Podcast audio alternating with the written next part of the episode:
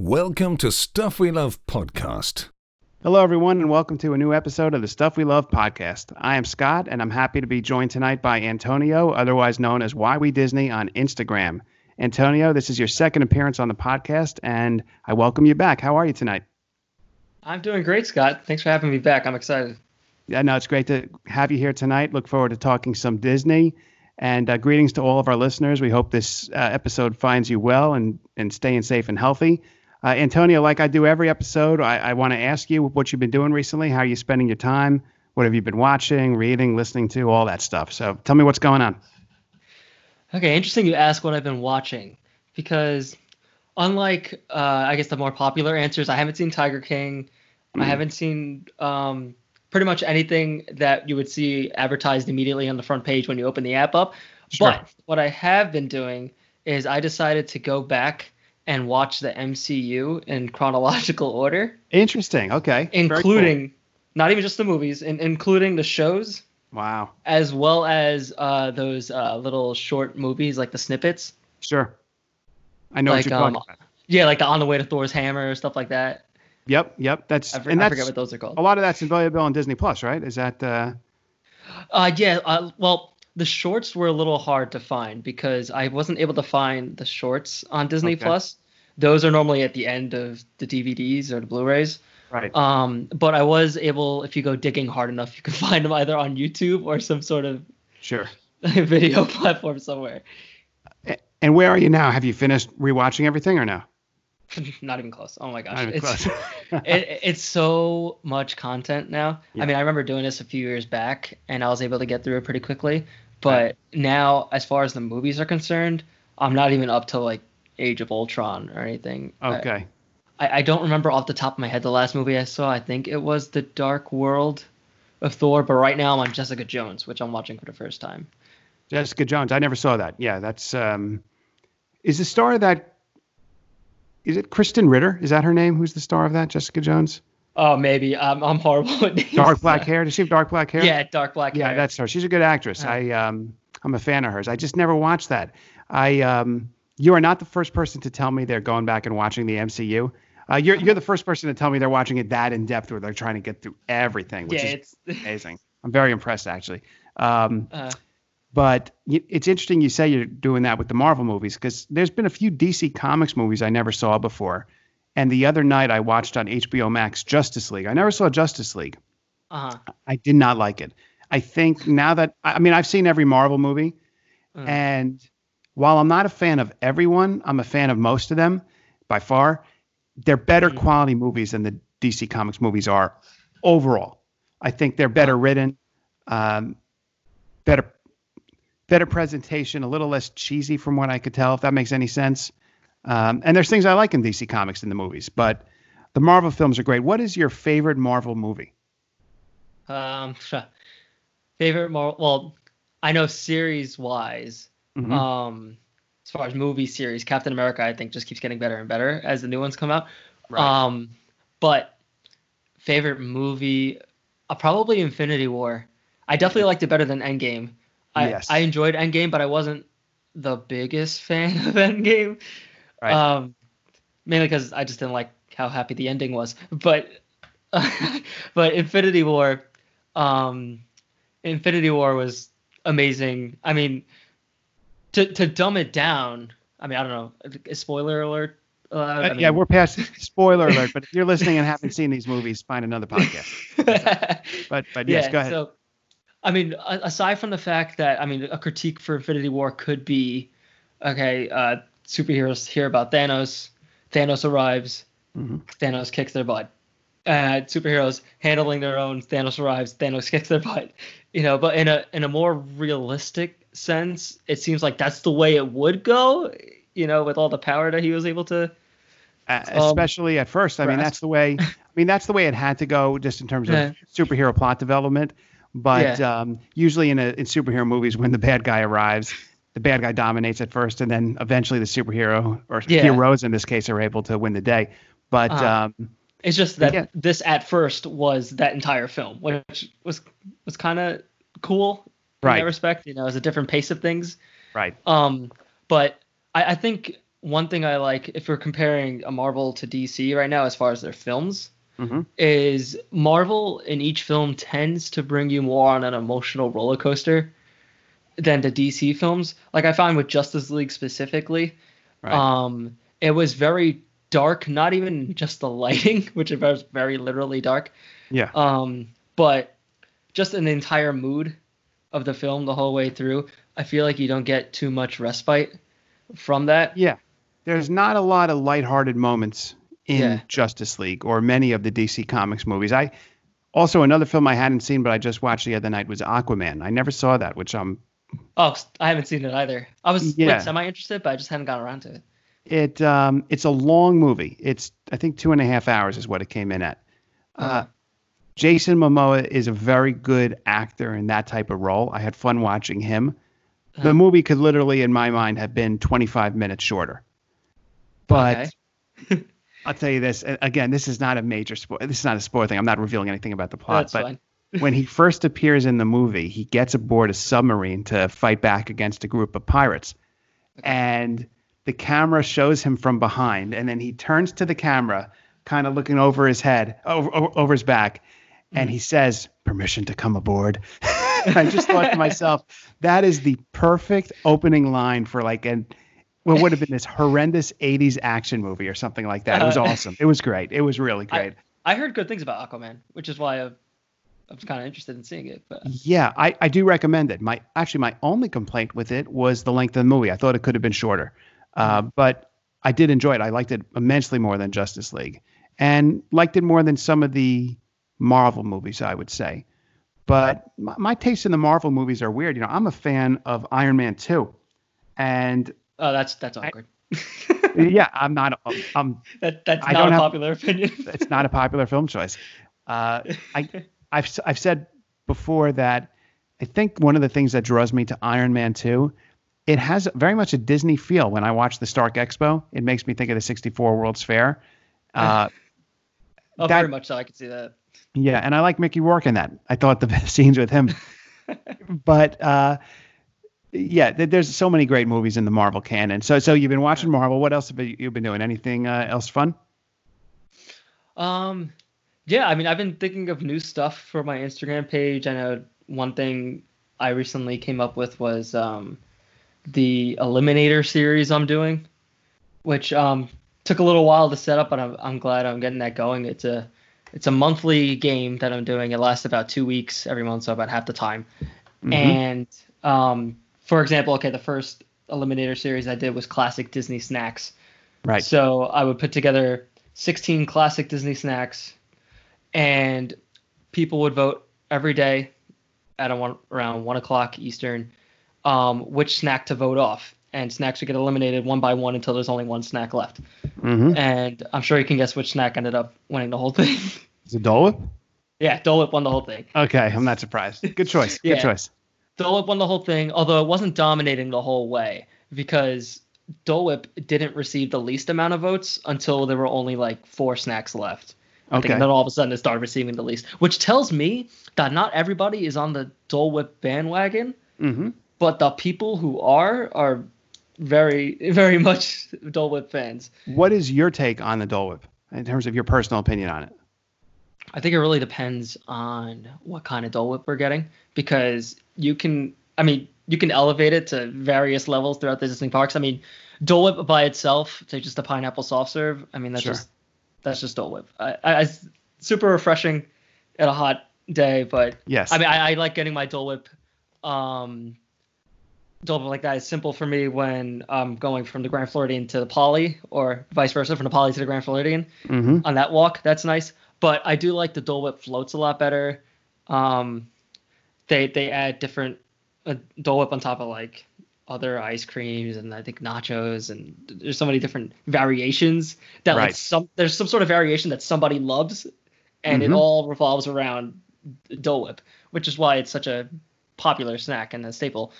Um, but then I had other people, and I saw it uh, quite often in the comments where they said they actually prefer the citrus swirl Yeah. over Dole Whip. It's, that's interesting. Um, I'll tell you. Fir- First of all, I'll say I prefer the Dole Whip to the citrus citrus swirl. That's personal Uh-huh. take. But the one I prefer the most. Two years ago at Mickey's Not So Scary Halloween Party, I had the lime ice cream flavor. That was part of the Maleficent ice cream snack you could get, Oh, sure. and uh, it was it was delicious. The lime flavor. You wouldn't think so. You may think, oh, how's that going to be an ice cream? I loved it. It was Uh-huh. phenomenally good. Um, and and uh, Antonio, you mentioned your Instagram account. Before we go further, uh, I would like to tell our listeners that weren't listening back when you first appeared, because we've had our subscribers subscriber numbers grow since then. Uh, that your Instagram page, the name of the account is Why We Disney. That's W H Y We Disney. And uh, let me just take a moment to tell all of our listeners tonight to follow you on there. You have one of my absolute favorite Instagram accounts.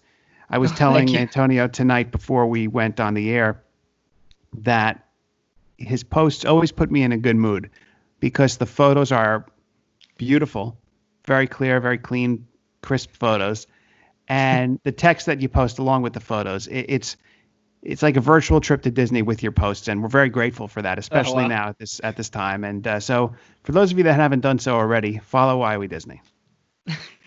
Scott, thank you so much. Oh my gosh.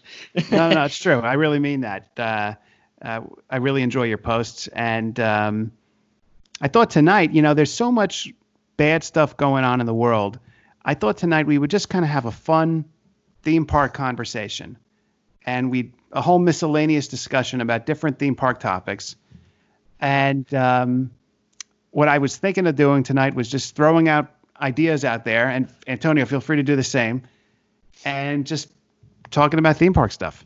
Uh, before we begin, let me just say that I've begun watching the Major League Soccer tournament, which is taking place at the Wide World of Sports in Walt Disney World. Mm-hmm. yeah, that And- just started. That started last night. Orlando beat Miami two to one, which was very cool. Also an appropriate game to start with.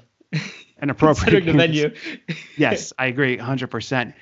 And what we've started to have today, literally just a couple hours ago, we're getting posts from the NBA players who are staying in Walt Disney World. And Yeah. I don't know if you saw this tonight. Do you see the controversy, the Motel 6? Um, I didn't see that. I know my um my coworker was telling me about uh, these NBA players posting their meals Yes. and how uh, depressing those looked for the I sake of the bubble. ya. I the, they've been posting pictures of their meals. Yeah. And if you remember that that Fyre Festival, which was going to be this crazy music festival that was a total bust, these people paid big bucks to go there, and they got these garbage meals. yeah. It, it, the, the meals kind of look like that. They're better than the Fyre Festival meals, but they're Uh-huh. not much better. I mean, Fyre uh, Festival was what? Some bread and a slice of cheese in between. Yeah, this is better than that, but it's not that impressive. Uh, Uh-huh. Tonight, the big controversy, and as we speak, Motel 6 is trending on Twitter. And the reason it's trending on Twitter is because Rajon Rondo, who is staying at the Grand Destino, posted a photo of his hotel room and complained it was like a Motel 6.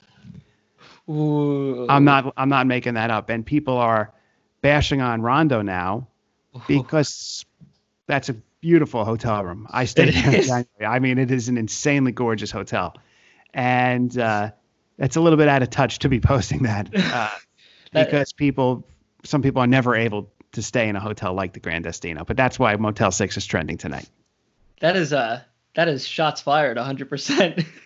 big time, big time. One of. Disney's newest uh, hotels, and just compare Well- it to Motel Six. I mean, it's it's beautiful a- in there.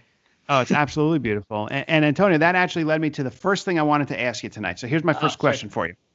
So right now, as we speak, the NBA players are at Grand Destino and Coronado Springs, Grand Floridian, and the Yacht Club. All great hotels.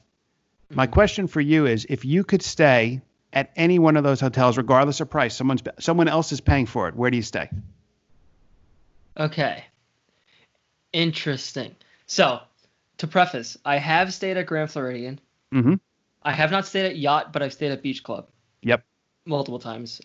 Um, the only one I haven't stayed at is Coronado. And um, recently, actually, on my page, I did a TripAdvisor ranking. So, like, I Mhm. looked at all the ratings, and um, Coronado, which is kind of what inspired inspired the rankings that I did. Um, Coronado ended up being the lowest rated hotel, a Disney World hotel in TripAdvisor, even lower than the All Stars, which was a little shocking to me. Shocking. But um, yeah, just as a preface, and I think Grand ended up being the highest of those three. For me personally, hmm um, I mean, if I'm staying at the Grand Floridian room that I stayed at, uh, Mhm. which was um, um, my family's DVC, and we had uh, basically we took a year off the prior year, and we had all those points banked, and we weren't going to be able to take multiple trips that year, so we had to use like pretty much all of our points. Yeah. So we ended up staying at the Grand Floridian uh, two bedroom villas. Nice. DVC. Beautiful. Beautiful. and that is so far my favorite room that I've stayed at. In I mean, it's kind of a little unfair. I haven't stayed at a two bedroom villa in any other uh, resort yet, but that was amazing. I mean, we had a balcony that faced right towards Magic Kingdom, wow. Yeah. and the balcony was stretched throughout all three rooms. So you had the Ooh.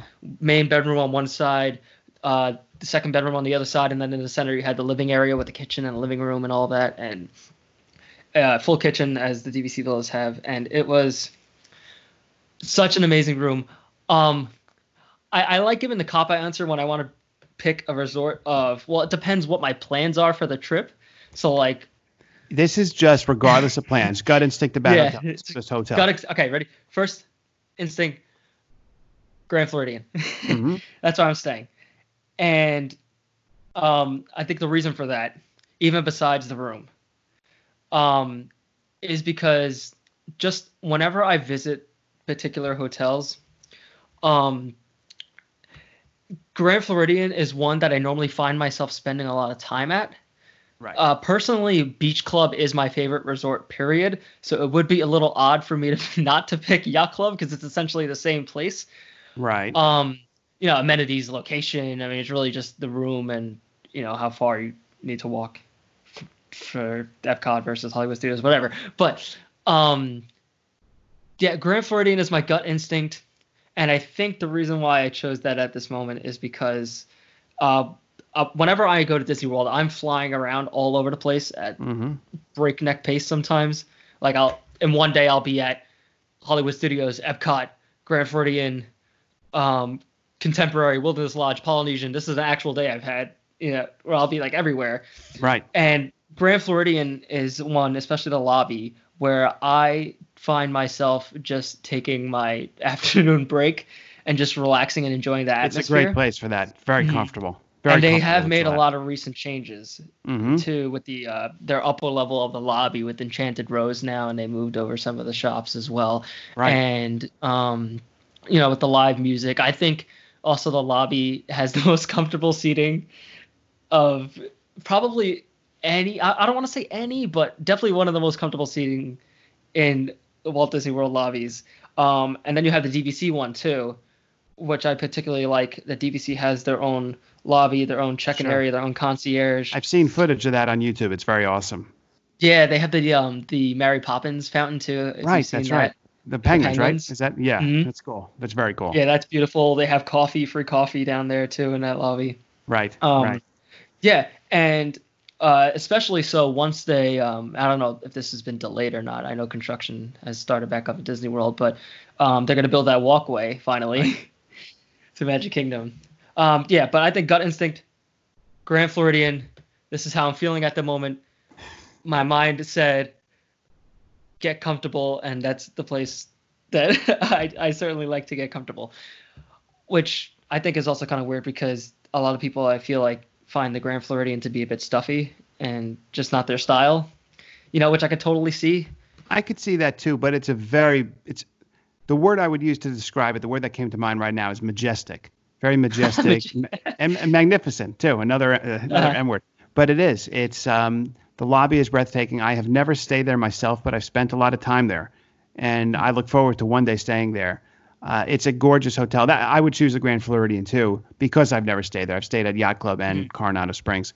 Um, I know for sure though, if you were sent to Grand Destino, you wouldn't think of it as a Motel Six. I am not complaining if you send me No. a Grand Destino. No, I actually posted um what I think earlier this week just about uh the Barcelona lounge down there in the lower lobby. beautiful. It's a, and then it's how I love the, the. Dahlia, the Dahlia lounge too yes. on the rooftop. Yeah. And um, what I didn't know is somebody mentioned in the comments that um, I think they said they hold uh, art classes or like drawing classes up there in Dahlia Lounge. I didn't know that, Which- but Uh-huh. I did spend some time there in January, and at night on a clear evening, the views are insane. It's a great place to go have a drink around dusk, and you Mhm. could see everything from Epcot and the Swan and Dolphin all the way Mhm. through to Everest in the distance. Just Yeah. remarkable views. And, Gal- and Galaxy's Edge, you get a nice Mhm. view of Galaxy's Edge. And it was really cool. One of the things I remember is when you're looking at Galaxy's Edge, if you look really closely, you could see the Slinky Dog coaster coming up for a little bit at at the height there before it goes back down. It's Just awesome. peeks over the horizon real quick. Yeah. like a little- yeah, literally. That's that's exactly true. Uh, Uh, Yeah, that, that's funny they mentioned that because my post ended up turning into um, a shout out to the Dahlia Lounge views. Because Yeah. I mean, no one's what I found most interesting because I described it as interesting, the most interesting view, not the best because I've been on top of the rooftop at Contemporary. That's the best view, in my opinion. for sure. But um, that view is the most interesting to me because nobody's really had that vantage point in Disney World up until Grand Destino was erected Right. because you're in such a central location. Like you mentioned, you look off to the left and you see the Epcot Crescent Lake Resort area, like especially the Swan Dolphins, especially prominent. And if you look really close, you could see Summit World Showcase as well yes. through that. And then uh, you keep traveling more towards your right, so towards like south and then due west. And um, you'll get Hollywood Studios and you'll get even Blizzard Beach. You can see Summit Plummet. Um, Yes, that's true. and uh, like all the way off to the edge, you could see Everest from a, a different perspective too. And yeah. you, you never really see all of this from this vantage point so it's just a whole new view and it's it's so amazing too i feel like i'm leaving out something there's something else you could see but i've Well, never you seen the back of Hollywood Studios. Yeah, you have the Yeah. Hollywood Studios, and uh, you could even see far into the distance some of uh, the hotels that are right near Disney World. You could get views of those too. It takes you. I mean, that's how high up you are in the view that you right get. right right. It's really awesome. Great, Mhm. great hotel, great bar up there. Drinks are good too, and uh, there's no bad choices with those three hotels. So as we're recording this right now, there are NBA players in Disney World, and the the last thing I'll say about the NBA is that earlier today, Disney Food Blog tweeted a link to an article about an additional perk that the NBA players learn they're going to have, which are after-hours experiences at the theme parks. oh that's how they're doing it Yeah, they're doing that. They're able to. It's it's suggested that they need to reserve those experiences if they wanted them. But in addition to that, they're going to have golf opportunities, boating and fishing opportunities, private bowling at Splitsville, and concierge service 24/7, pedicures. It's it's quite the Disney experience for sure. yeah I, I know um people were talking about okay well when they first announced it are they going to be allowed in the theme park because then that's going to break the whole uh, bubble that they have because they're going to be out there with the public and everybody else and right. I- After Hours was not uh, an idea that popped in my head. That's an idea in hindsight that totally makes sense if you wanted to give them that opportunity. Right. When the Yeah. parks are closed to the public, they'll have the chance. to Yeah. They get the special event after hours, you know. I should have Um, been an NBA player. We, we that's what we should be doing right now. Yeah, I, Uh, I can't believe I chose against that path. You know? You're young. You have time. You could you could you could fix that. But uh, and and that brings me to my next question. So sure. let's say you're in Disney World, and someone says to you, "Okay, Antonio, tonight I'm going to treat you to dinner at any restaurant you want at Disney Springs. Where do you go to dinner?" Ooh, Disney Springs, excellent. Um, I have a huge list, and I'm not gonna name them all off, but I have a huge list of Disney Springs restaurants that I have yet to be to dine Oh. at. Okay. um, which I have been slowly checking off, and that list that I've checked off includes Homecoming, which is amazing. Yes. I do still want to go there for brunch. Um, Me too. Boathouse, I sat at their uh, their bar there. Yeah. but been there. Yeah, yeah. I haven't. I didn't have any of the seafood or anything, which apparently the, the clams are like really really good, which I enjoy clams. But I did. I ate there specifically for uh, this Fourth of July thing I was doing last year, which was trying out a bunch of burgers around Disney World, and they have an award-winning burger there. Yes. which was actually my favorite of the burgers I tried. Another burger was um, the queso fundido at Coronado. Funny, but um, anyway, okay. Uh, I am going to Disney Springs. I can eat wherever I like, any restaurant. I am going to See, my first instinct was Boathouse, Okay. and I I want to pick that, but I also want to pick a place that I haven't eaten at yet. Okay. But on the other hand, I also feel like I haven't eaten there yet because I only tr- ate there just for a burger. Although you were I at the bar. there. Yeah, and I was at the bar so- too. Right. Yeah. Um. You know, I, I'm gonna say Boathouse. I'm gonna go Yeah. Good. Great choice. full Great choice. full Lou Mongello and say you gotta eat the Boathouse. You gotta eat Boathouse. Boathouse is amazing. Um. Yeah, because I do want to try their seafood, especially because I am a big seafood fan. Seafood is phenomenal. If you like shrimp cocktail, it's the best I've ever had. I'm not Wow. exaggerating that. It is the Uh-huh. best shrimp cocktail I've ever had. The lobster bisque soup is out of this world. And I've had uh, over my times there crab cake, salmon, swordfish steak. Um, I think I tried their scallops once. Mhm. Someone else at my table had, and I think I tried it if I recall correctly. Can't go wrong. It's my favorite restaurant in the world, the Boathouse. I, I, I love that Oh place.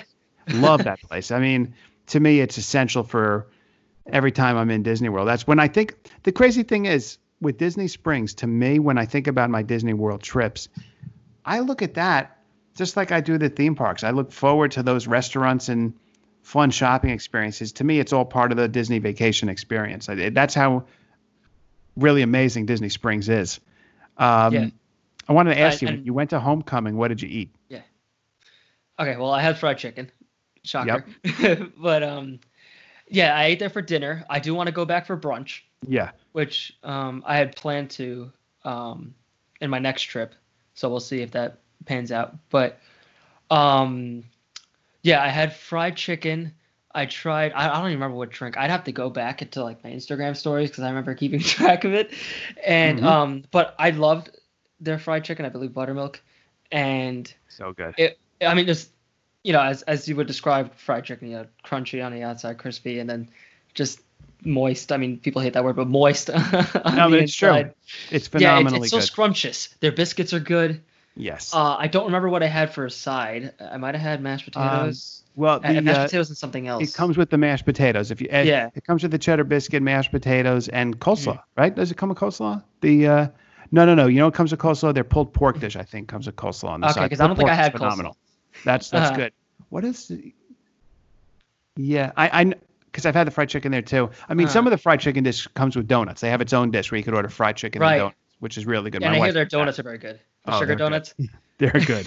They're served with this. Uh, I guess it's a maple syrup thing. yeah It's insanely good. Uh, But uh, yeah, those two restaurants alone make Disney Springs worth it. That's for me one of the challenges of Disney trip planning now is that when I book my vacations, when I plan my meals, I'm thinking, okay, well, I want to be in the theme park at this time, but at the same time, I want to go to Disney Springs. And how you allocate your time is very challenging. Very yeah, challenging. you, you find if there's there's so much to do and the list keeps growing, uh, especially with all all the new things that have sprung up and just around Disney property in the last decade, you know, especially the last like five years, and you want to do it all, and then you realize in order to do it all, I got to be staying there for like a month, you know, just to like check everything off on your list that you want to experience. Like I want to eat everywhere at Disney Springs, Sure. you know, I don't want to pick one restaurant. Everywhere. I'm with you on that. Um, yeah, and uh, speaking of which, with the with the changes to Disney Springs I find is just at a whole nother level um, from what Dis- downtown Disney used to be. I like Disney Springs so much more.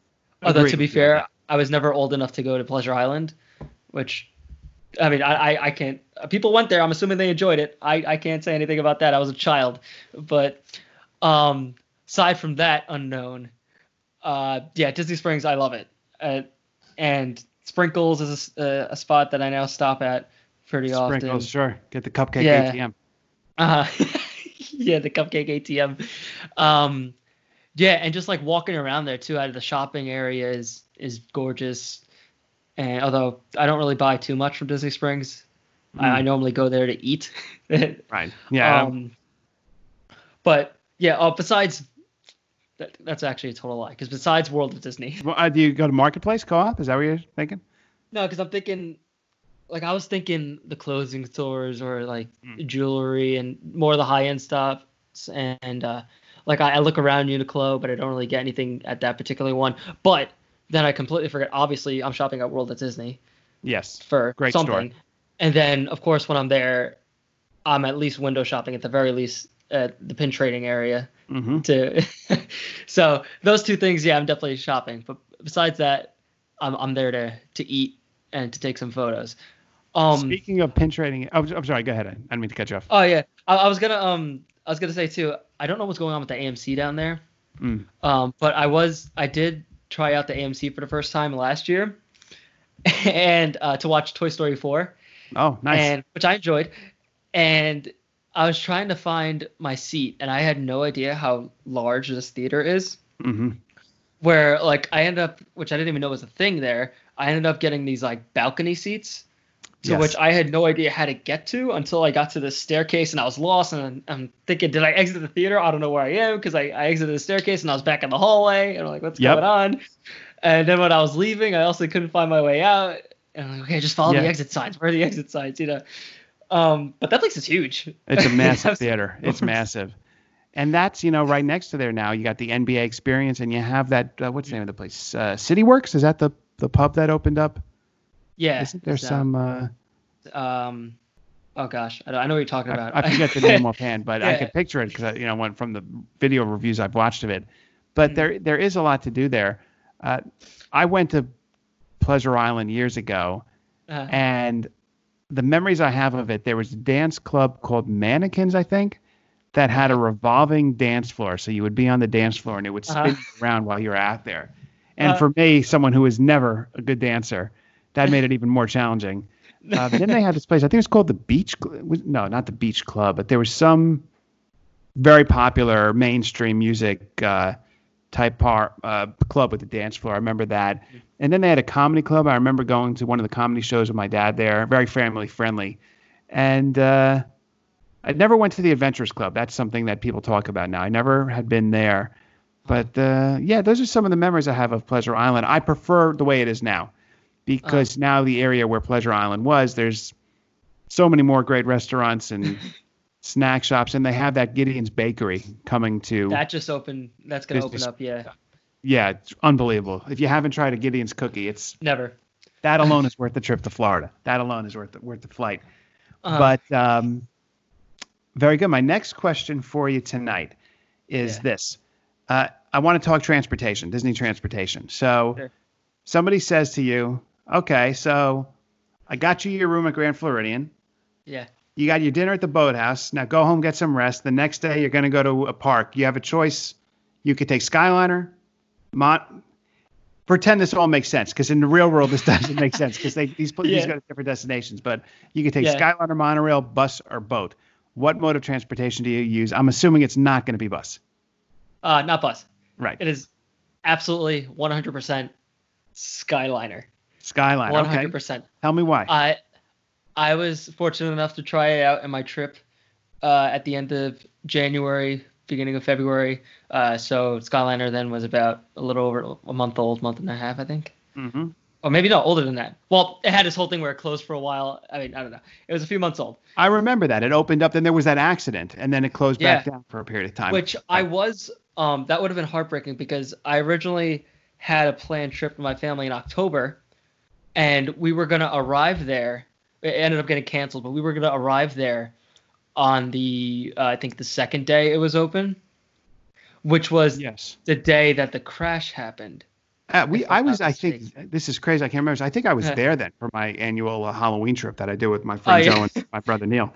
But uh, Uh, anyhow, go ahead, keep going. Yeah, so we, we were we were staying at the boardwalk, and one of the things we were excited about, we were going to stay at the boardwalk, and one of the things we were gonna we were excited about was okay, the Skyliner is gonna be right there, and it's Sure. just about to open right when we're there. Excellent, we're gonna try out the t- Skyliner. What would have happened is our first day down in Florida, we were gonna visit a family friend's house, so we Mhm. wouldn't have been in Disney most of the day, so we weren't gonna try the Skyliner out that day. That was the day that the Skyliner had the crash, and then subsequently shut down for a period. So Right. we would have returned back to the boardwalk only to find out the news that the Skyliner is now closed indefinitely and would have had our hearts completely shattered to pieces. I mean, we still would have Yeah. been at Disney, but that would have been quite the shock. Um, luckily, everyone was okay. Sure.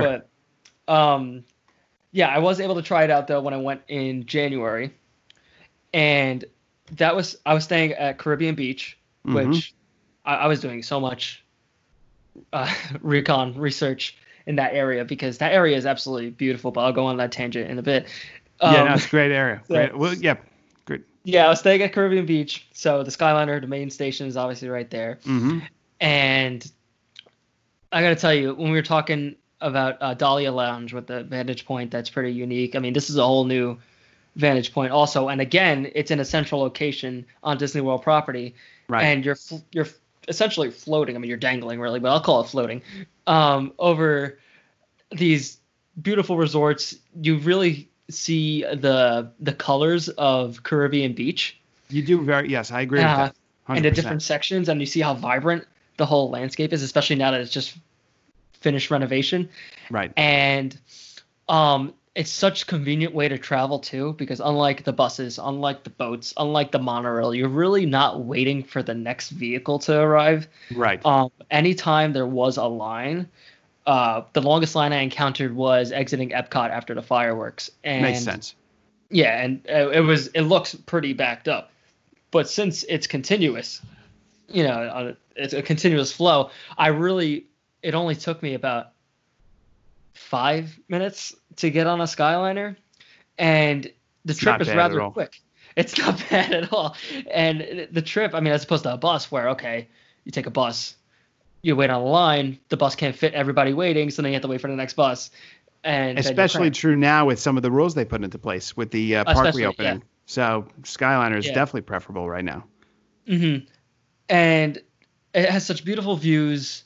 Uh, you don't feel crammed because you have. I mean, at least I didn't. I don't know, but other people. But I didn't feel crammed because you have the windows and it feels a little open. I never really had an issue with it getting hot in there Neither did I. Right. um, the open ventilation worked very well. And I was traveling back and forth on the Skyliner in the middle of the afternoon, you know, where it's hottest. And um, I mean, just logistically alone, I would choose the Skyliner just because the, the trips were so quick. I mean, I was I exited out uh, International Gateway in Epcot after the fireworks, and Right. I Sure, got back to did- my hotel room. right. Yeah, because it's right. What hotel were you outside. at then on that trip? You were I was at at the. Caribbean Beach. Oh, right. So you, yeah, this. Uh, for those listeners that don't know, when you go out the International Gateway entrance, the Skyliner's right there. Literally, the Yeah. entrance is right there. Yeah, so the back entrance of Epcot, yeah, right where World Showcase is, in between France and the UK Pavilion. Right. There's the exit. You exit out there. To your left, there's going to be the friendship boats. That's really just for the resorts and around Crescent Lake, like a Beach Club, Yacht Club, Boardwalk, Swan Dolphin. Um, then to your right, just a couple steps further, is the Skyliner. Can't miss it. They're literally giant gondolas flying overhead. Right. And I was able to exit out of Epcot, and I was back in my hotel room, and and this includes me walking from the Skyliner, Right. um, like twenty something minutes, and it, See, that's phenomenal. Uh, Yeah. because anyone that's been to Disney knows that when you leave the park yeah, at that time, when you did after the fire, it was you said it was in the evening after the uh, yeah, fireworks. after the fireworks. So it, it could very well be a mob scene. Uh, I, I'm with you on that answer too. I love, love, love the Skyliner. I got as a holiday gift last year before I even had ridden it a Magic Band for the Skyliner, and I, I love that thing. Um, you know, I remember going to Disney years ago and staying at the beach club on vacation with my family, and falling in love with the friendship boats. We used to take those to the parks. yes. And I, I love those now. I mean, when I go on those, I feel nostalgic and uh, thrilled just to be on them because there's something fun about boat transportation. That's not a way most of us travel regularly. But with that being said, the views you get on the Skyliner, the perspective that introduces to you, changes the whole way you look at Disney World. We know Disney is like a city, and we know how massive it is. But like you said, Antonio, when you're going over Caribbean Beach and you see those vibrant colors, and you see the Riviera, and you could see Epcot and Hollywood, it's it's just phenomenal. It's very unique. That's it's a very unique experience. And I love even when it pulls out of the station, the way it kind of takes off. It's exciting. It's an attraction. The Skyliner is a legit attraction. I wouldn't call the boats an attraction. Those are fun. The Skyliner is an attraction. Oh, absolutely. I agree with you on that. It's an attraction. And two things I want to mention about uh, what you just Sure. said. First thing, with the whole perspective, I kind of I didn't really think about that until like this particular thing I'm about to mention until right this moment when you were describing it. But you could almost equate it to um, the age old debate would you rather take the ferry or the monorail to Magic Kingdom? And a, a lot of times, the people who pick the ferry um, like having the castle in view and slowly become closer and closer and closer. And you kind of get a similar effect when you're about to enter towards a park on the Skyliner, where you see that perspective. And then, for example, Hollywood Studios, you're pulling in and you see like Tower of Terror from far away, and it starts getting closer and closer and closer. And the anticipation builds up, and you're like, "Oh gosh, I'm almost there, and this is great." And you're taking on the whole experience. I know Um, what you're saying. Yeah, that's amazing. Um, and at the same time, you know, I, I find when I leave the parks, I Mhm. certainly like taking the big boats from the Magic Kingdom to the TTC and leaving, for example, Hollywood Studios on the Skyliner. There's something about looking back at the parks as you leave, which I, I, it's very hard for me to put into words. And this probably my, reflects my own being just a weird person. But to, to me, it's like very satisfying. It's a good closing moment for that theme park trip, if that makes any sense. It's like, yeah, you know, I, I look back, I see Cinderella Castle, I see the park, and Mhm. I had a lot of fun there. It's like one of those moments where you're just grateful to be at Disney. Yeah, sure. And then um also the second thing was you were saying how you um how you exit the stops and when you take off into the air, Yeah. so to speak. um opposite of that, quite the shock and warning for those who haven't been on the Skyliner yet. When you enter into a station, Yes, you're you're, you're coming in pretty hot. Like You are. that- You're, you're, you don't realize how fast you're going until that station is right there in front of you, and then you come careening in on the line in a dive bomb fashion. You're like, whoa, wait a minute, but it slows down right on time. it's perfectly safe, Uh, uh, except for yeah. that crash. Except for the crash on the second day. no, uh, there's been no incidents. um, it's a lot of fun. It really is a lot Yeah. of fun. It's my favorite mode of transportation, uh, and I love when you're driving on the road in Disney. The way the Skyliners are right next to you, and I love the individual personalities of each vehicle, showcasing different characters and attractions. It's really very cool. Mhm. Are you Yeah. ready for my next question? yeah, yeah. Gut Let's- instinct. Let's, hear it. You have a fast pass. Do you take pretend Rise of the Resistance has fast passes? Do you take fast Got pass it. for Rise of the Resistance or Flight of Passage? Flight of Passage. Flight of Passage. Whoa, I was not expecting that answer. Tell, tell me why. Okay, so Flight of Passage, and the reason why I say that immediately is because Flight of Passage, uh, even having ridden um, Rise of the Resistance again in my January trip, uh, Flight of Passage is still my favorite attraction on Walt Disney World property, pending how I feel about uh, the new uh, Mickey attraction, Runaway Railway. Um, but I don't, I don't see that being my favorite in Disney World. But anyway, um, yeah, Flight of Passage is my favorite, and the reason why is because I remember the first time I rode Flight of Passage, it was such a surreal experience that I was literally exiting in tears. Like that was amazing.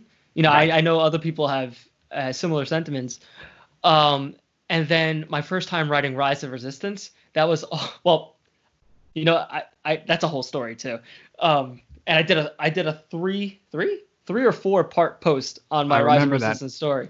Yeah, I do remember that. um, it was a whole debacle, and maybe that hindered the experience a bit. But I do enjoy Flight of Passage more than Rise of Resistance. I think some of that has to do with me not being the big Star Wars fan. I Mhm. haven't seen all the films. I'm enjoying Star Wars Land as a theme park land, not as a nostalgic fan.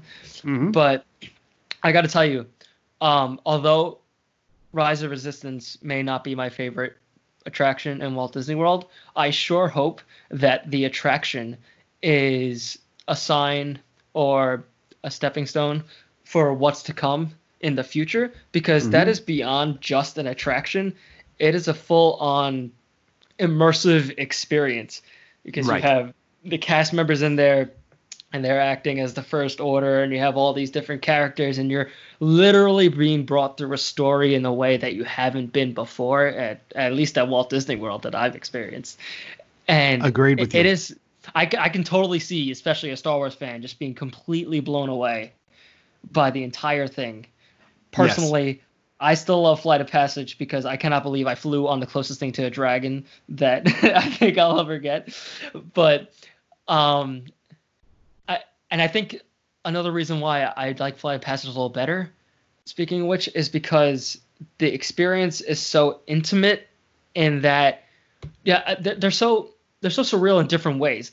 Rise of resistance was such like a full-on experience. Sensory overload like amazing you're literally within a story and then flight of passage is intimate in that you really feel like you're flying on a banshee Right. and that and i always go back to how you sit down on this motorcycle looking thing and they they hook you up and when you're flying you literally feel the banshee breathing underneath you Yes. which was insane. You know, that, that took me by surprise. I'm like, whoa, what the heck was that? That thing is breathing, you know, and you're just fully immersed in a more virtual fashion. Right. And I, I think I care more for that kind of intimacy than um, the immersive experience that Star Wars provided. But again, I think that's because I'm really not a big Star Wars guy. Yeah. But- I, it's um. Yeah.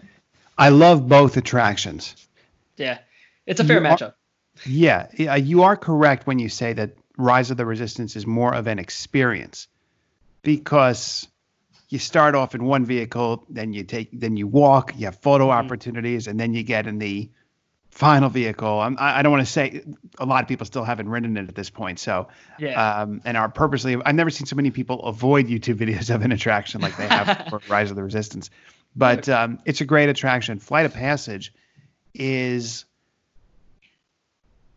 you know, I've been on that attraction now so many times because I've been to several after hours events at the Animal Kingdom, Mhm. and each time I just find I- at this point when I'm on it, I just laugh through it. It's such an amazing experience and it's a thrill ride without being an overly intense thrill ride at all. I find that even for people that have motion sickness, one of my friends does, and we rode it together. He had no issues with Flight of Passage. It's a very smooth ride. Um, yeah, it's great. It's great. Do you like Avatar as a movie more than the Star Wars movies? Hmm, good question.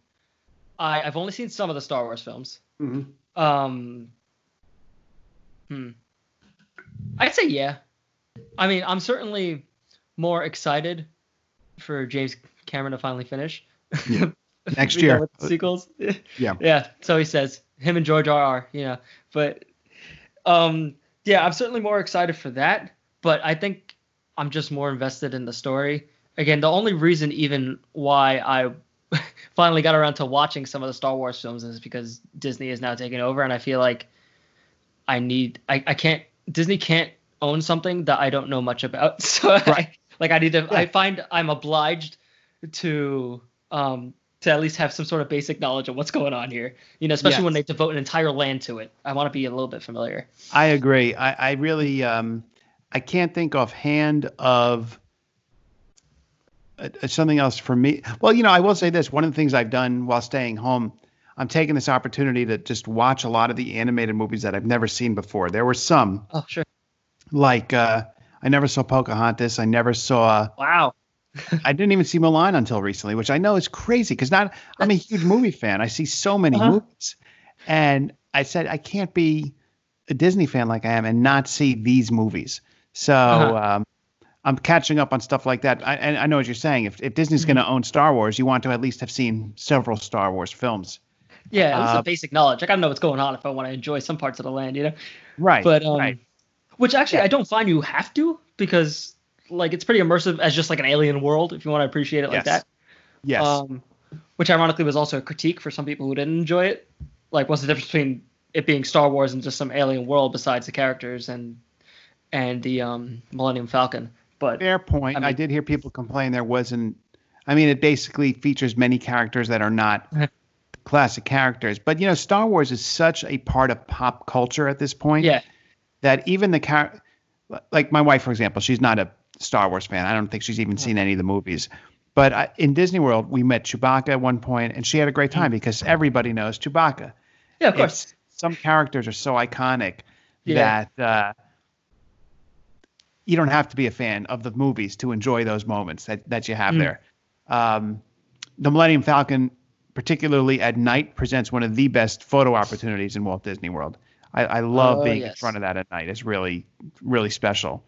Mhm. um, and you get the mountains on the background too. You Get the mountains in the background, which is great. Mhm. All right, Antonio, And, my uh, next. Good. Oh yeah, I, I was gonna say going back to um, you watching Pocahontas and Mulan and the Disney animated films. Uh, I did that actually two years ago. Well, three years ago Yeah.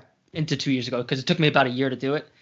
And I I found as a Disney fan, if somebody asked me what was my favorite Disney animation film, like just Disney Animation Studios, not Mhm. including Pixar or any other, um, I didn't know the answer.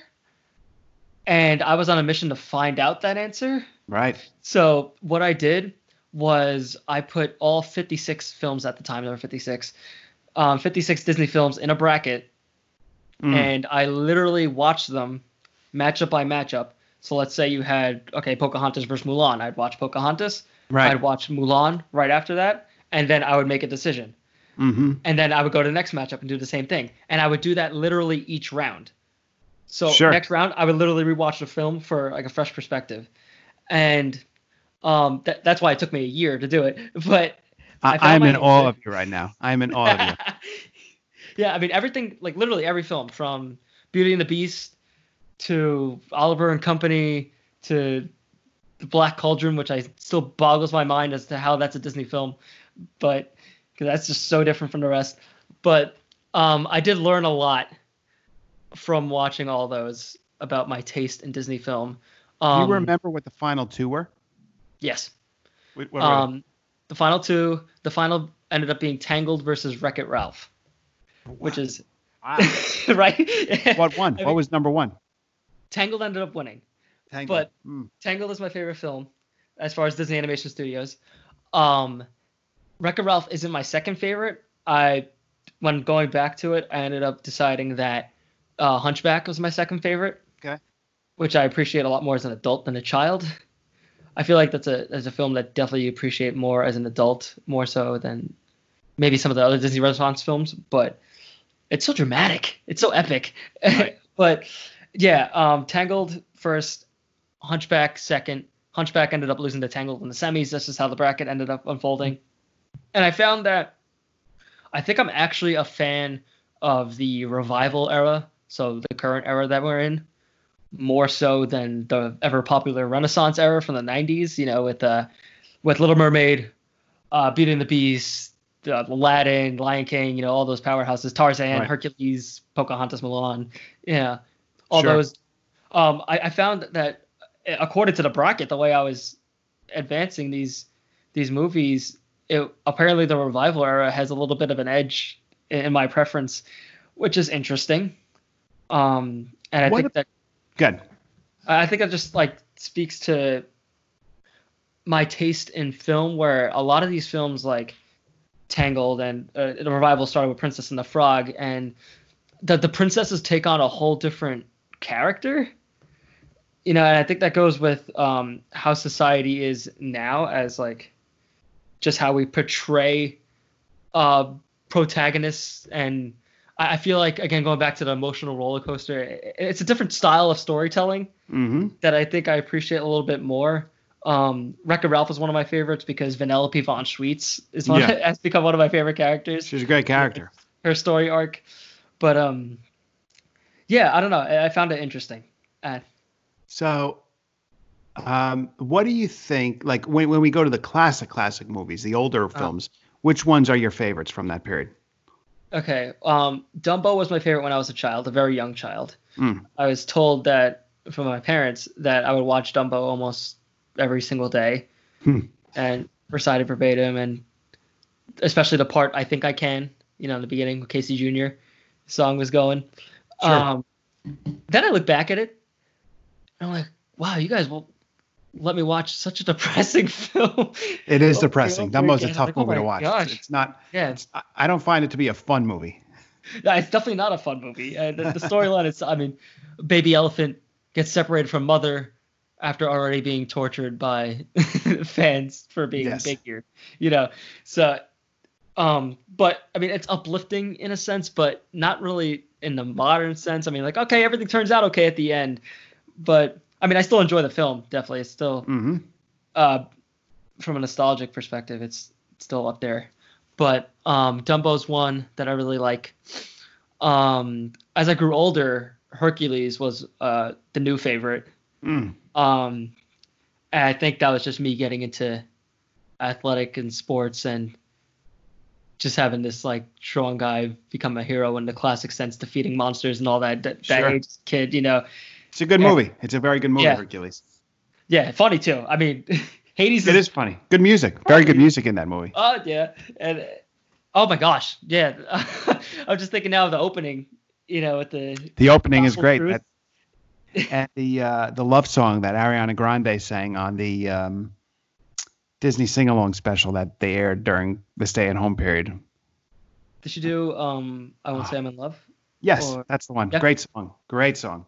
Yeah, Megara's. Um, Yeah. So then, yeah, as I grew older, Hercules was a favorite of mine. But I guess other classic classics, I'm not. Hmm, let's see. What do you think of Cinderella? Uh, Cinderella. I'm not the. I'm really not the biggest fan of Cinderella. Okay. Yeah, I I mean, I don't want to say I don't like it, but I think it's a little too classic storyline for me. I mean, I, I I don't know if it's just because like okay, everyone's way familiar with the story and um she's like okay, you already know what's going to happen. And I find it a little I, I do find it a little boring Cinderella. And I just I, maybe that's because it's overtold. Like I just heard it so many times. It's the classic of classic films. It's uh, yeah. It's like in the Disney film canon, it is. To me, it's like the the centerpiece. I'm a bigger fan of it than you are, for sure. yeah. But I, know don't what you're saying. I understand what you're saying. Princess, you know, like for for princesses, um, Mulan is probably my favorite. Mm-hmm. I mean, she she had an emperor bow to her, so that that's brownie points right there. Sure. But saved an entire kingdom, even though she didn't really know what she was doing at first. But anyway, that's how you progress as a character. That's But- true. Um, yeah, Cinderella, not the biggest fan. I don't remember what its fate was in the bracket. I'll have to like look back at that. But I'd be curious. yeah, I mean, I'll, I'll search it. But I hope it didn't lose to something like Meet the Robinsons or something like that. well, I'll let you know. But I don't know if it would lose to that. But I know uh, I discovered doing that bracket. I discovered um, that I was a big fan of uh, Great Mouse Detective. Great movie. Never saw it before. Great movie. That's and on was like, wow, Plus. this is actually, I actually really enjoy this film. Yeah. really good movie. Really, really good film. Um, another one was Fox and the Hound. I hadn't watched that before either, and that one got to me. That eventually lost to Beauty and the Beast, but that makes sense. Mm, yeah. Um, where does Cinderella end up? Oh, Cinderella. Oh, Cinderella lost to Great Mouse Detective. Did it really? Okay. Which, yeah. Okay. Well, I'm, I'm, Great Mouse Detective is a great movie, so, so I'm. I'm cool with that. Um, my next question for you tonight. Let's do maybe two more because we are already at almost an hour, which is amazing. I, I love talking to you Oh. about this stuff. We got to have you on for more. Disney stuff. so um, my next Disney question for you is uh, taking some recent news, new new uh, paint design, Cinderella Castle. Without having seen it in person yet, hmm do you do you like it more or less than the old version? Okay, so I think I like it a little more. I- Okay, I, think I like it a little more. I underst- I didn't understand what the heck was with the pink at first when they were announcing, okay, it's gonna be pink, and I was like, okay, why? You know, and um, because the first thing everybody you know thinks is like, okay, well, Sleeping Beauty's castle is pink. That's Sleeping Beauty's castle. Why are you making it pink and gray? Because that's Mm. Disneyland. And then you know, okay, I understand that the pink is in reference to you know her mom's dress her mom's dress was pink. Everybody thinks it's a blue one, but her mom's dress indeed was pink. And then you have the blue accents from the turrets on yes. top for her dress. And I think the way What- it came out, at what- least so far. Go I was ahead. gonna say when you mentioned, uh, you know, why is it pink? Like I, I I knew I had read why it was, and I had forgotten it. So then when you mentioned it just now, it refreshed my memory. Yes. Yeah, Uh, and so the pink like, dress okay. in the movie was on display, was on the mannequin, and then it uh, Mm-hmm. got ruined. So by the by the evil stepmother, she destroyed it. Right? Was it? Yeah. It was, was it her character that destroyed it? yeah, she, she was going to go to the uh, the stepsisters, I think. Oh, this, maybe it was a I- step. Oh, right. They were like ripping at it, or They were like ripping that. it to shreds. They, they pretty much Right. ripped the thing to shreds, you know. I, and I think in a new film, they kind of just like ruined the shoulder a bit. Right. Uh, I like that Cinderella character less. I mean, I think she just gives up way too easily. But beyond besides You're talking about the the Lily James Cinderella. the Lily James one. Yeah. Yeah. Lily Yeah, I James, mean- who, by the way, on a totally gossipy note, was spotted hanging out with Captain America himself, Chris Evans, recently in London. Huh, no kidding. Yep. So that would be a, that would be an interesting couple. Yeah, that is definitely interesting. Yeah. Um, wow, I wouldn't have seen that coming at all. I wonder how that came about. This is how I spend my But- free time nowadays. I'm reading celebrity uh, celebrity gossip like this. Yeah. So um yeah. Anyway, with the with the pink, I I think I do like it. Like I'm trying to imagine, because now I'm seeing more and more photos of it as like the cast member previews, and then today was the first annual pass holder preview, hmm and as I'm seeing more and more photos of it, um, I'm trying to imagine how I would how it would look in person when I'm walking down Main Street, and I think I do kind of like it a little more just because it brings a little bit of color, and then for the people saying it's a little bit oversaturated, um, yeah, the sun will probably fade that out if Yes. you have an issue with that. But again, I don't know how it looks in person, 100%. So I'm not sure if the saturation is just from the photo or you know whatever. But um, I do find that, and it's not fully completed yet, but I do find that I like the artist rendition the best. And the reason why I like the art artist rendition is because the gold accents, Mhm. like the metallic gold running through the castle, Right, was I'd a lot that, yeah. Yeah. it was a lot more prominent, and I thought it brought the castle together into one structure. Because right now, my one critique would be with the pink, it's a little bit jarring, and I can see why people don't like it because we're not used to having it pink.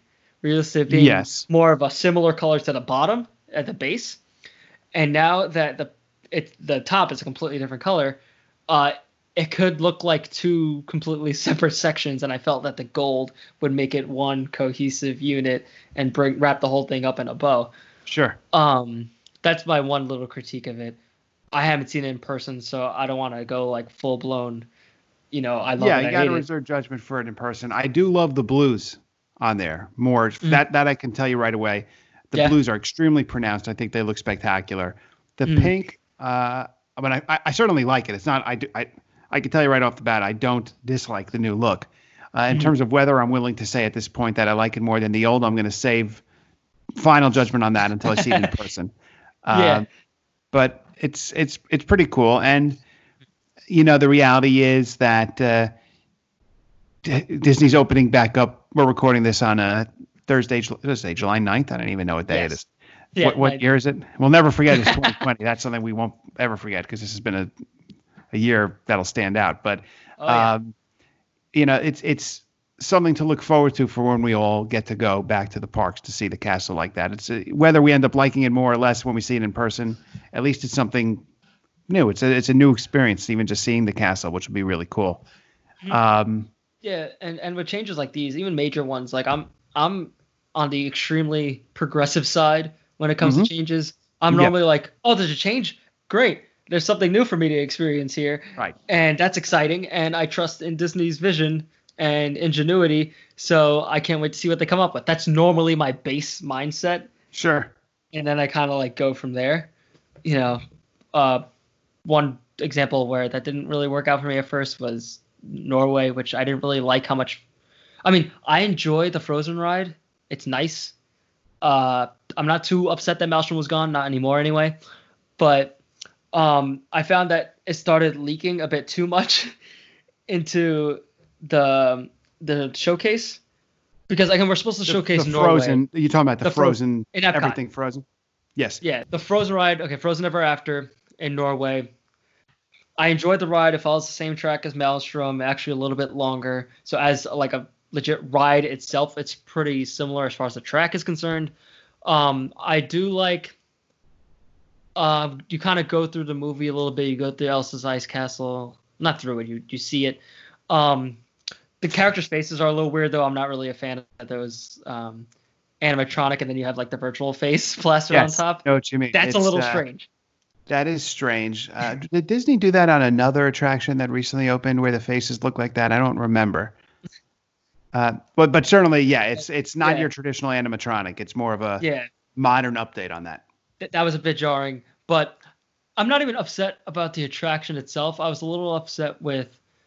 I know that you should be portraying, in my opinion, you should be portraying the country itself hence World Showcase Norway, and I felt like Frozen started to leak a little bit too much into the Mm. the cultural experience because then you walk out of the shop and now half the shop is literally devoted to Frozen. It is. There's an entire section there, and then um, obviously you have the character meet and greet, which is fine, but then um, you have, I mean, I don't know. It felt like I was walking into Arendelle when they were all finished with it, and not into Norway. You do lose your sense of being in Norway on that attraction until you get in the gift shop and you see the Helly Hansen gear and some of the other stuff that they sell. But um, And the troll. and too, the troll. nose. but yeah, it's um, that's a legit complaint, and Mhm. uh, I certainly know people that feel that way.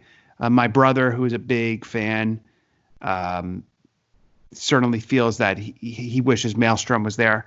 I like Frozen, the the attraction. I, Mhm. I wish Maelstrom was there. Um, so I'm with you because I just that was tied to Norway and Yeah. the legends of Norway. Mhm. Um, but I'm with you. I mean, we we all know that famous quote by Walt Disney talking about Disneyland, how it's ever going to be changing, and Mhm. that's the way it's meant to be. And that's kind of the way I look at all this stuff. Doesn't mean we're going to be happy with every change, but yeah. but uh, change is good on this stuff. And Yeah. um, gives, like you said, it gives you something new to do when you're at the park, something new to look forward to. I could tell you that, like um, when I was there in January, I was there in Orlando. Uh, I'm kind of repeating myself from previous episodes, but I, I was there for a conference and I took some time in the theme parks Mm. to see Galaxy's Edge for the first time. I mean, that's epic change and so exciting, so exciting. Um, and even things like a new snack, a new place to eat, a new restaurant at Disney Springs. Mm. That's one of the things that makes Disney World so great. It's why we keep going back. Not only do we go for the things we're used to that bring us comfort and joy, but we also go for the new stuff. There's so much new stuff to do. Uh, that's why if you're lucky to be able to go back more than once, it's it's a real treat. It's a real thrill. Um, Yeah, absolutely. And, Antonio, I'm going to throw so for my final question for you of the night. okay. It's actually going to be a bunch of like rapid fire. I'm going to throw out, give you choices like this or that, Uh. and I just want to hear your responses to that. Okay. Are you ready? I'm And by the my way, best I- to keep it to one. yeah, and, and I'm, I'm actually thinking of these off the top of my head right now. The other ones I had thought of in advance. These I'm thinking of Uh. off the top of my head. Okay. Epcot or Magic Kingdom, Epcot. Hollywood Studios or Animal Kingdom, Animal Kingdom. Kilimanjaro Safaris or Living with the Land. Wow. Uh Safari.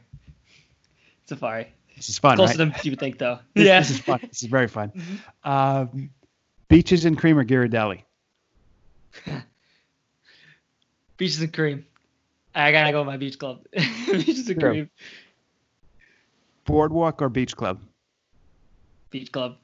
Although lately, just for, I haven't been to beach club in a while, and lately my family's shifted into a boardwalk family. So I've been. That's the place I've stayed at the most in the last few years. But I'm, I'm Great hotel. Yeah, Great hotel. Wonderful. Creepy clown pool. Someone says you could spend an afternoon in the lobby of Wilderness Lodge or Animal Kingdom Lodge. Where do you go? Whew. Uh, Animal Kingdom Lodge. Animal Kingdom Lodge. Yep. Have you been to breakfast at Boma, the buffet?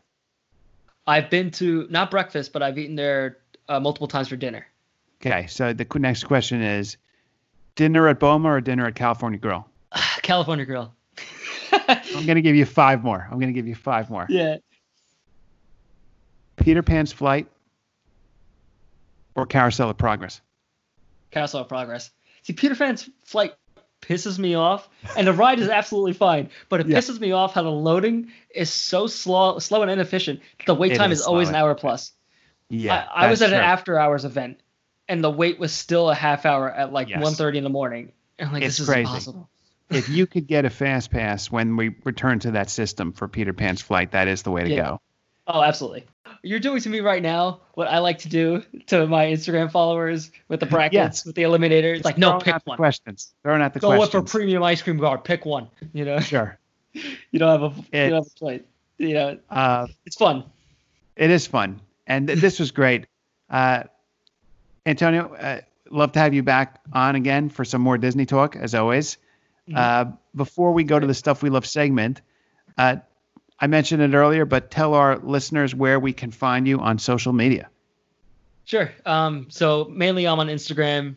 You can find me on Instagram, uh, Facebook, Twitter, all at Why We Disney. Again, that's W H Y We Disney. Mm-hmm. Um, yeah, I do, I post every single day, normally in the evening. Um, right now, I mean, I don't know when we'll uh, when you'll publish this, but right now I have an Eliminator series going with uh, Disney World Desserts. But I'm doing this monthly, so next month in August I will have something different. It's on the first Saturday of each month, and mm-hmm. I'll be mm-hmm. doing continuously until I grow tired of it or people tell me to stop. you know. But, hey, we love it, and we're, we're as I mentioned earlier, we're grateful for your posts, and definitely everybody follow Antonio at those uh, at Why We Disney on those various social media platforms. Uh, we're going to turn it now to the stuff we love segment. This is the part of the episode where tonight Antonio and I are going to tell you a little bit about something we're enjoying right now. Uh, Antonio, what is your stuff we love for this evening? Okay, so for stuff we love, I was inspired by uh, the question you asked me last time to pick a favorite artist, and I said I liked instrumentals. Right. Um, and I've since evolved into instrumental esque from that uh, into more house music. One artist in particular I discovered, uh, his name is Slushii, which I say discovered. I discovered for myself. He's been around for a while now, but um, yeah, Slushii's great. They kind of have these. It's like a mix between house style EDM, sometimes depending on the song, techno. But I'm not really big on the techno side of it. Mm-hmm. I'm more of like kind of party, good vibe kind of music. Again, not with really lyrics, but just something I can listen to either in the background or my drive to work. You know, just kind of enjoying the sounds. Sure. Um, but yeah, he's in the same boat as um, what is it? I Deadmau5, I think is his name. Sure. And um, he does some collabs with other people too. Um, I think he has a couple songs in uh, the Rocket League album also. Uh, that like car soccer video game. Yeah, so that kind sure, of style of music. Yeah. So yeah, I would say Slushii as an artist, my favorite. Awesome. Thank right you now. for that. I um as you were talking, I was looking him up on Spotify, and I'll be sure to listen to some of his tracks. So that's a great recommendation. Uh, my stuff we love tonight is a movie I watched the other night on Netflix. It's uh, called The Half of It. It's a movie that came out earlier this year, and I had heard good things about it. And actually, on one of the movie podcasts I listened to, they said it was one of the hosts said it was one of the best movies she had seen in 2020. Not that there's been a ton of movies in 2020, which is kind of what they were talking about on that episode, but it, it, I guess it would fall into the teen movie category. And it's a, it's a romantic drama comedy uh, dealing with a situation where this girl that's not too popular, uh, but who's very bright and writes students papers for them and gets paid to do it. So she's kind of cheating for them. Uh, is paid by a, a, a, classmate to write a love note to a girl that he has a crush on, who happens to be a girl that she has a crush on as well. So uh, it's uh, a very good movie. Uh, the half of it, I I really really enjoyed it. You know, sometimes Netflix makes these teen movies and they're not that good. I mean, I when I was younger, Antonio, I'm I'm older than you, so now I'm talking to you as an elder person. With you know, but I mean, I the teen movies that I grew up on were American Pie. I remember seeing in college. Ten Things I Hate About You. Can't Hardly Wait. I mean, these are classic teen movies, and I have always loved that genre. Netflix makes a lot of teen movies, and many of them are just not that good. This was legitimately good, like really high quality movie. So that is my stuff we love. The half of it. I encourage everyone to go watch that. Okay, yeah, interesting. Because I've I haven't heard of that film. Yeah, yeah. This is the first I'm hearing of half of it. I'm looking up now, and I see it has a 97% of Rotten Tomatoes right now.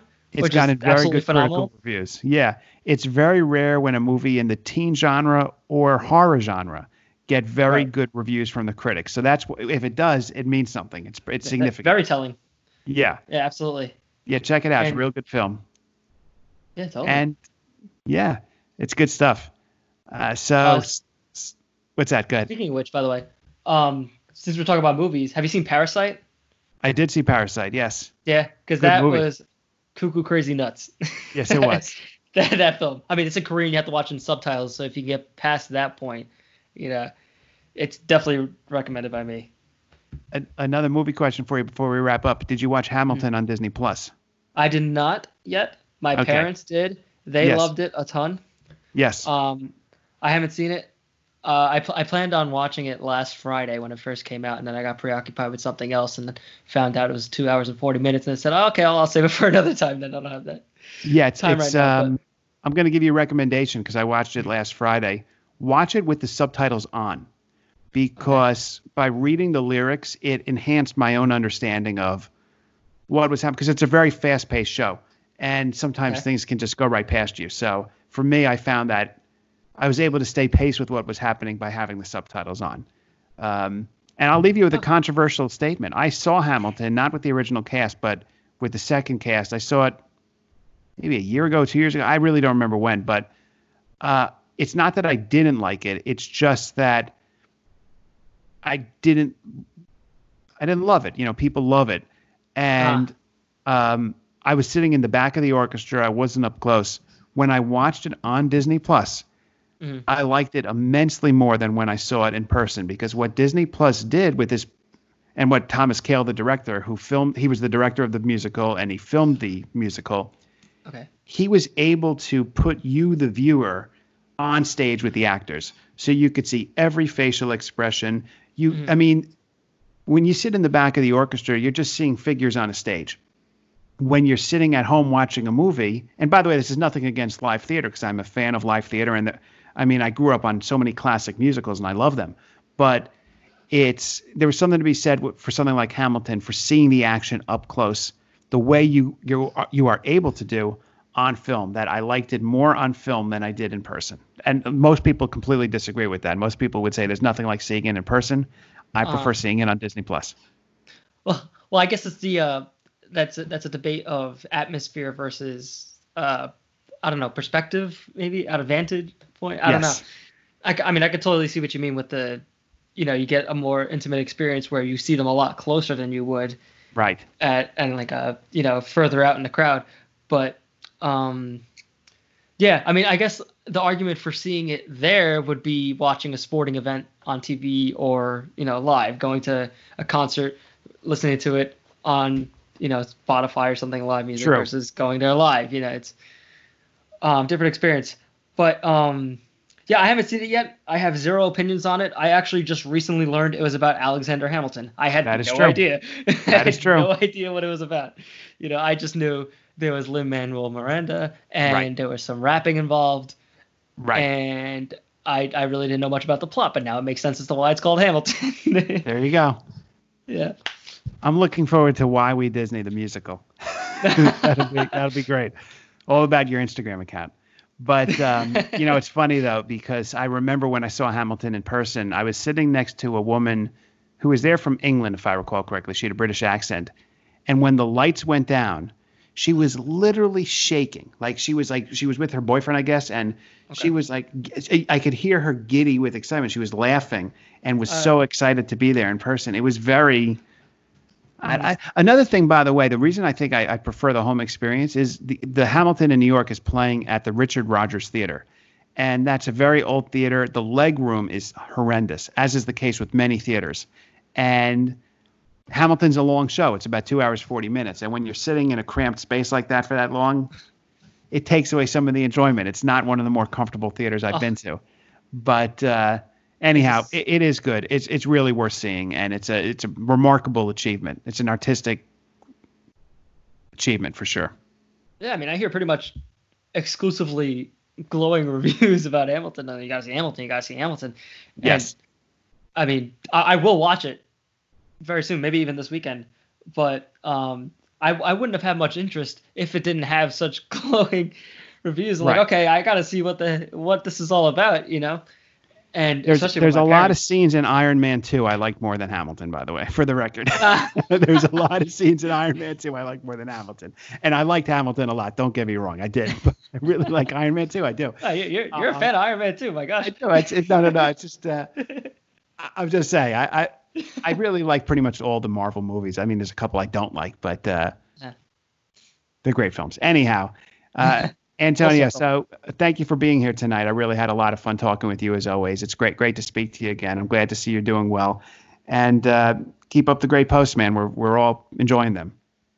Yeah, thank you. No, this is a lot of fun. This, I mean, I, I remember last time, it, it, the time flew by like crazy. This time, the time also flew by. I mean, this is the quickest hour, 50 minutes, somewhat that I've experienced. We're almost at the length of Hamilton. We're almost at the Hamilton people right now. But, Was this uh, the secret goal the whole time? This is it. This is it. but anyhow, with the Stuff We Love podcast, you could find us on Twitter at Stuff We Love Pod. We're on Instagram at Stuff We Love Podcast. You could write to us, Stuff We Love Podcast at gmail.com. Our website is stuffwelovepodcast.com. Please leave those good five star reviews on Apple Podcasts. It makes it easier to for others to find the show.